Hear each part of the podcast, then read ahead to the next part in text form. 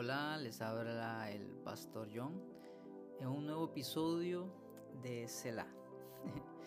Nuestro deseo es motivarle a usted a leer eh, el Nuevo Testamento y los Salmos en este año. Hoy nos corresponde el episodio 3 de este 3 de enero. Y bueno, en la lectura del Nuevo Testamento de un año corresponde hoy Mateo capítulo 3. Mateo capítulo 3 tiene 17 versículos y yo he elegido ah, eh, del 15 al 17 para leer. Recuerde que yo leo una porción, pero eh, le invito a que usted lea todo el capítulo. Si lo va haciendo así, como vamos, si usted lee un capítulo por día, eh, o la porción que corresponda para cada día, al finalizar este año usted habrá leído todo el Nuevo Testamento. ¿Qué le parece? Es un buen proyecto. Como le dije, voy a leer los versículos 15 al 17 para animarlo a usted. Dice así, pero Jesús le dijo, así debe hacerse, porque tenemos que cumplir con todo lo que Dios exige. Entonces Juan aceptó bautizarlo. Después del bautismo, mientras Jesús salía del agua, los cielos se abrieron y vio al Espíritu de Dios que descendía sobre él como una paloma. Y una voz dijo desde el cielo, Este es mi Hijo amado, quien me da un gran gozo. Qué hermoso. Le animo a que lea todo ese capítulo de Mateo capítulo 3. ¿sí? Señor, gracias por el privilegio que tenemos de acceder a tu palabra, Señor. Gracias porque tenemos el privilegio, Señor, de leerla, de leer tu palabra, la revelación escrita, Señor, de tu voluntad, Señor. Y podemos hacerlo, Señor, con libertad. Gracias, porque por medio de ella te conocemos. Señor, ábrenos el entendimiento. Alumbra los ojos de nuestro entendimiento y haz que nuestros corazones ardan de amor por ti cada vez que abrimos tu palabra, Señor. Como decían aquellos discípulos que iban camino de Maús mientras Jesús le hablaba. Ellos luego dijeron, ¿no ardían nuestros corazones dentro de nosotros cuando Él nos abría las escrituras? Señor, que así ardan nuestros corazones cada vez que abrimos tu palabra y que ella infunda vida en nosotros y amor por ti, amor por ti, amor por el prójimo, Señor, en el nombre de Jesús. Gracias, Señor. Y bueno, eh, hoy corresponde también el Salmo 2. Recuerde que es eh, Nuevo Testamento y Salmo. El Salmo sí lo leo todo y hago una breve reflexión. Salmo capítulo 3 dice, Oh Señor, tengo tantos enemigos, son muchos los que están en mi contra, son tantos los que dicen, Dios no lo rescatará.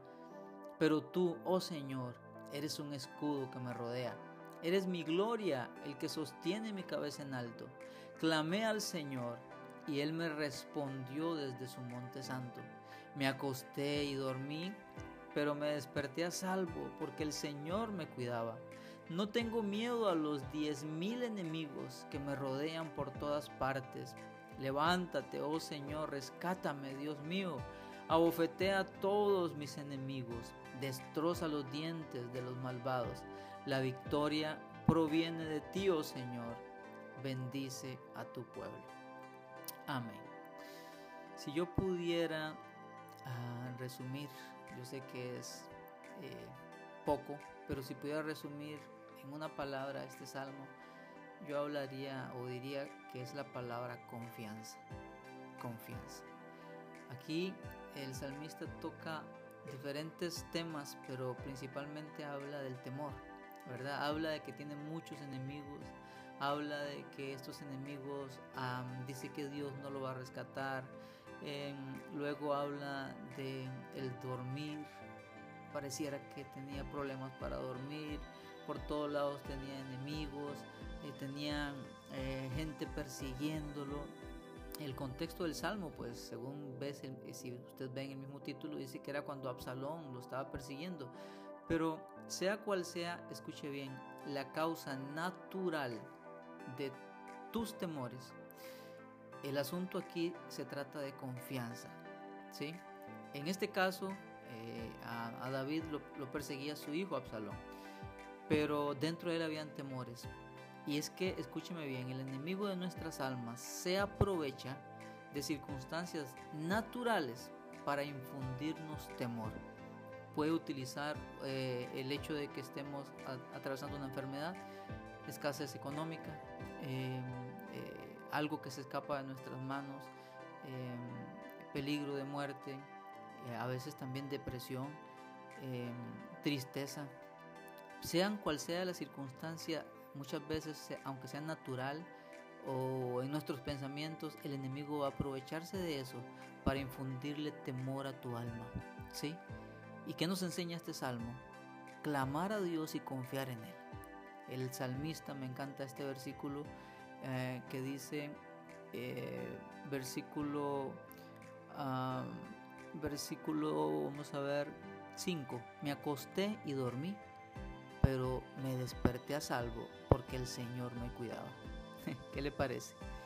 No tengo miedo, dice el versículo 6. El temor desaparece cuando confiamos en aquel que todo lo puede. Aunque las circunstancias no cambien inmediatamente, el Dios Todopoderoso nos va a sostener y nos va a fortalecer para seguir el camino. Y al final nos gozaremos por la fortaleza y la confianza que Él nos da. Amén. Le animo a que mediten este salmo. Que el Señor le bendiga y nos vemos en nuestro próximo episodio. Chao.